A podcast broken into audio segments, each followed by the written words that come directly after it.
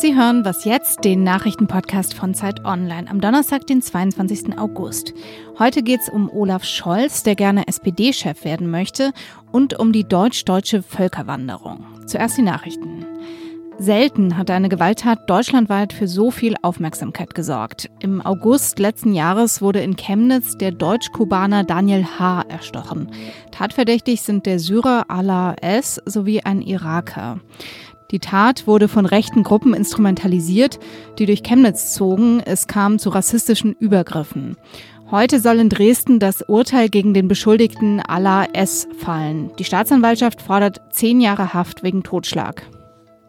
Wie geht es auf europäischer Ebene mit dem Klimaschutz weiter?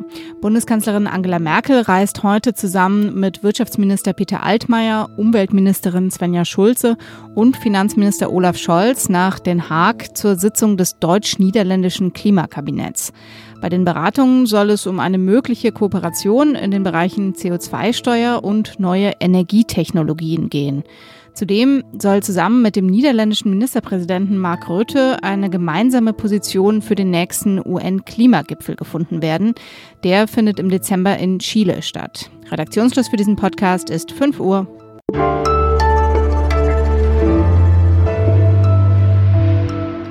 Herzlich willkommen zu dieser Was jetzt Folge. Ich bin Munja Mayborg. Ich werde alle meine Kraft dafür einsetzen, dass es der SPD besser geht, als das heute der Fall ist. Diese Partei hat das verdient. Was ich mir wünsche, ist eine mutige SPD. Und das heißt man natürlich, dass man dann auch selber mutig sein muss. Finanzminister Olaf Scholz war das gestern in Berlin. Scholz bewirbt sich ja zusammen mit der Brandenburger Landtagsabgeordneten Clara Geiwitz um den SPD-Vorsitz. Darüber spreche ich jetzt mit meinem Kollegen Ferdinand Otto aus dem Politikressort von Zeit Online. Grüß Hallo. dich. Hallo. Du warst äh, gestern dabei. Olaf Scholz hat von Mut gesprochen. Ist das denn ein mutiger Schritt von ihm, dass er jetzt SPD-Chef werden will? Na, wie man es nimmt. Also eigentlich ähm, galt er als einer der Favoriten lange, aber mutig war es insofern, sein, ja, sein Wort zu brechen, seinen Kurs zu wechseln. Er hatte ja lange gesagt, ähm, nee, will er nicht machen, ist ihm zu viel Arbeit, er ist ja Finanzminister und Vizekanzler nebenher, da kann er sich nicht auch noch das SPD-Amt ans Bein binden. Gut, jetzt kann man sagen, so eine Wolte kurz vor Schluss der Bewerbungsphase, es ist ein bisschen mutig. Er spricht ja auch von Mut, den man braucht, um die SPD zu erneuern. Ähm, jetzt nach der Vorstellung auch gestern, traust mhm. du ihm das denn zu? Ähm, da ist zumindest nicht ganz klar geworden, was er denn konkret Mutiges angehen will mit seiner Partei. Also da äh, fehlt mir auch ehrlich gesagt so ein bisschen die Fantasie. Äh, Scholz gilt als äh, pragmatischer, mittiger Großkoalitionär, um ihm jetzt mal nicht zu nahe zu treten.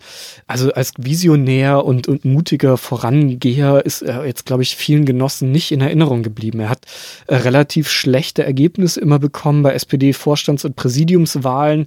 Er hat die Wahl in Hamburg damals gewonnen, äh, ist ähm, Bürgermeister geworden, mhm. hat sogar allein regiert.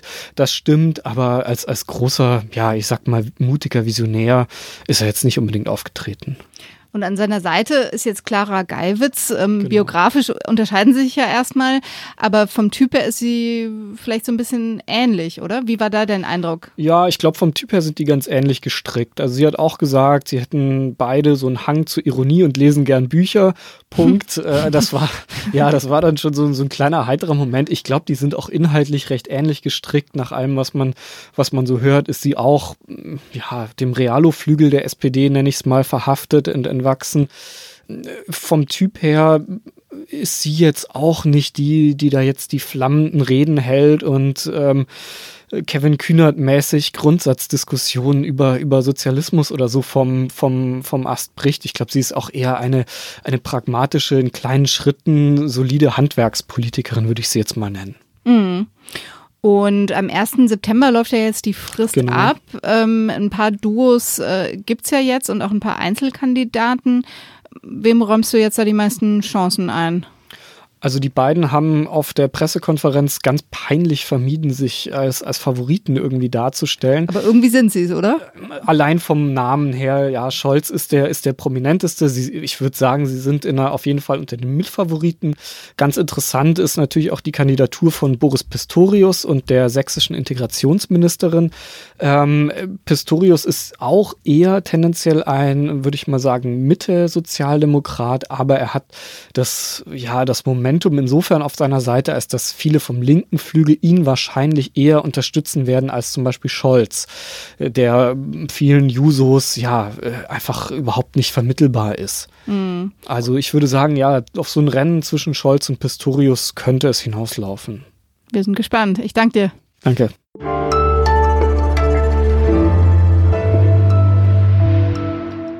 Und sonst so?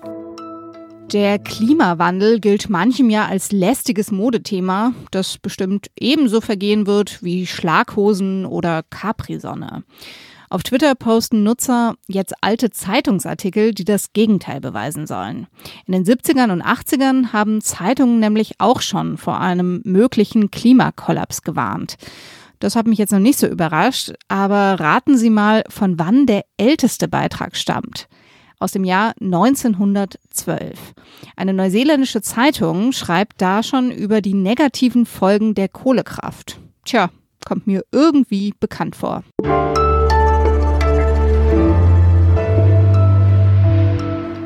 30 Jahre ist der Mauerfall nun her und immer noch wird ziemlich oft über den Westen oder den Osten geredet. Das ist ja auch nicht falsch, aber Millionen Ostdeutsche sind in den Westen gezogen, genau gesagt 4,8 Millionen zwischen 1989 und 2017. Und immerhin 2,9 Millionen Westdeutsche sind in den ehemaligen Osten gegangen. Das Ganze ist also eine riesige deutsch-deutsche Völkerwanderung. Was heißt das jetzt für die Wiedervereinigung? Darüber spreche ich jetzt mit Martin Machowetz. Er leitet das Leipziger Büro der Zeit. Grüß dich, Martin. Hallo, hey. Es gab ja eigentlich zwei große Abwanderungswellen ne, aus dem Osten. Einmal direkt äh, nach der Wende und dann nochmal so ab 2000. Was haben die Leute da für Erfahrungen gemacht? Hm, ich glaube, die Erfahrungen waren äh, ein bisschen verschieden bei den beiden Abwanderungswellen, so wie auch diese beiden Abwanderungswellen ein kleines bisschen verschieden waren. Die erste war ja gleich Anfang der 1990er Jahre, im Grunde auch schon 1989 beginnend. Man merkte, die Industrie in Ostdeutschland bricht zusammen, äh, ganz viel geht schlagartig den Bach runter, die Arbeitsplätze fehlen und die Leute mussten einfach in den Westen gehen, um irgendwie eine Zukunft zu haben. Und das sind oft Leute gewesen, die eine schwierige Situation vorgefunden haben. Es, es gibt aber auch viele, die glücklich geworden sind. Und Anfang der 2000er Jahre, das war so eine Welle, in der kurz nach Platzen der Dotcom-Blase äh, viele die Hoffnung verloren, dass es im Osten nochmal richtig gut wird. Und dann sind äh, ganz viele Hochqualifizierte gegangen, ganz viele junge, talentierte, unternehmungslustige Menschen, äh, viele Frauen ist auch de, äh, eine der Ursachen dafür, dass es heute so einen äh, Frauenmangel einer bestimmten Generation in Ostdeutschland gibt. Auch da gab es noch Fremdheiten und auch die Leute haben äh, ganz verschiedene Erfahrungen gemacht, aber von denen muss man auch sagen, da sind viele echt äh, zufrieden geworden und die äh, Umfragen und Zahlen äh, deuten eher darauf hin, dass die gute Karrieren gemacht haben, gute Jobs haben, gute Netzwerke sich aufgebaut haben und bei Weitem nicht alle zurück wollen. Mhm. Und äh, trotzdem kann man ja sagen, sozusagen für die Orte, aus denen diese Hochqualifizierten weggegangen sind, äh, ist es ein Verlust gewesen. Und für den Westen gleichzeitig war es so eine Art Konjunkturprogramm. Mhm. Ähm, hat der Westen unterm Strich mehr profitiert? Also der Westen sollte sich auf jeden Fall klar machen, dass er ganz schön profitiert hat von den vielen Ostdeutschen, die äh, da hinkamen. Und es gibt Forscher, die sagen, die haben sogar einen Großteil der Einheit selbst finanziert, weil das waren eben, wie ich sagte, junge, ähm, hungrige Leute, die viel arbeiten wollten, die haben Steuern gezahlt, die haben Jobs gemacht in einer, in einer Zeit, in der der ähm, Westen dringend Arbeitskräfte brauchte. Gleichzeitig ist der Osten als neuer Markt da gewesen, man konnte da Produkte verkaufen und die Ostdeutschen haben sie hergestellt, sozusagen äh, als, als Arbeitsmigranten im Westen und haben da sehr, sehr, sehr viel Geld für Westdeutschland und für Deutschland verdient und die Einheit damit vielleicht mit ein bisschen mitfinanziert. Äh, gleichzeitig, klar, im Osten fehlen diese Leute heute teilweise. Äh, heute haben wir auch im Osten Fachkräftemangel. Das ist eine Entwicklung der letzten Jahre, dass man die jetzt richtig, richtig vermisst. Du hast ja gerade schon ein bisschen über Frust gesprochen oder über leere Dörfer. Jetzt gerade reden wir ja auch wieder darüber, über unzufriedene Ostdeutsche, ne? wenn wir auf die Wahlen äh, gucken, die anstehen in Sachsen, Brandenburg und Thüringen. Welche Rolle spielen da diejenigen, die gegangen sind? Ähm, man kann das nachschauen und sieht dann in den AfD-Wahlkarten sozusagen, dass die Regionen, die besonders entvölkert sind, besonders weg vom Schuss liegen, besonders ähm, wenige junge Leute haben, dass da die AfD besonders stark ist.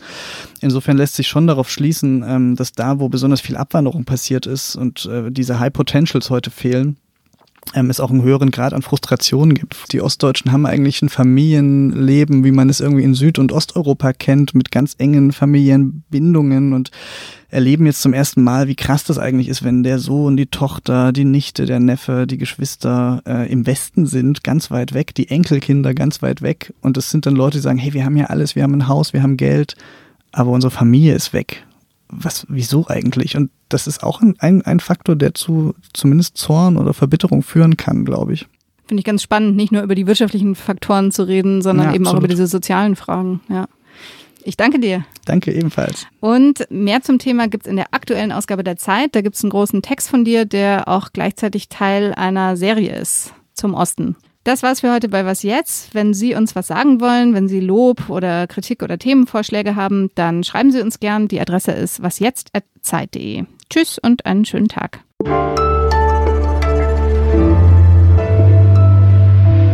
Und du bist selber auch migriert, ne? Nee. Nee, ich Nie. war halt mal im Westen. Ich bin Rückkehrer. Rückkehrer, einer der genau. Hoffnungsträger. Genau.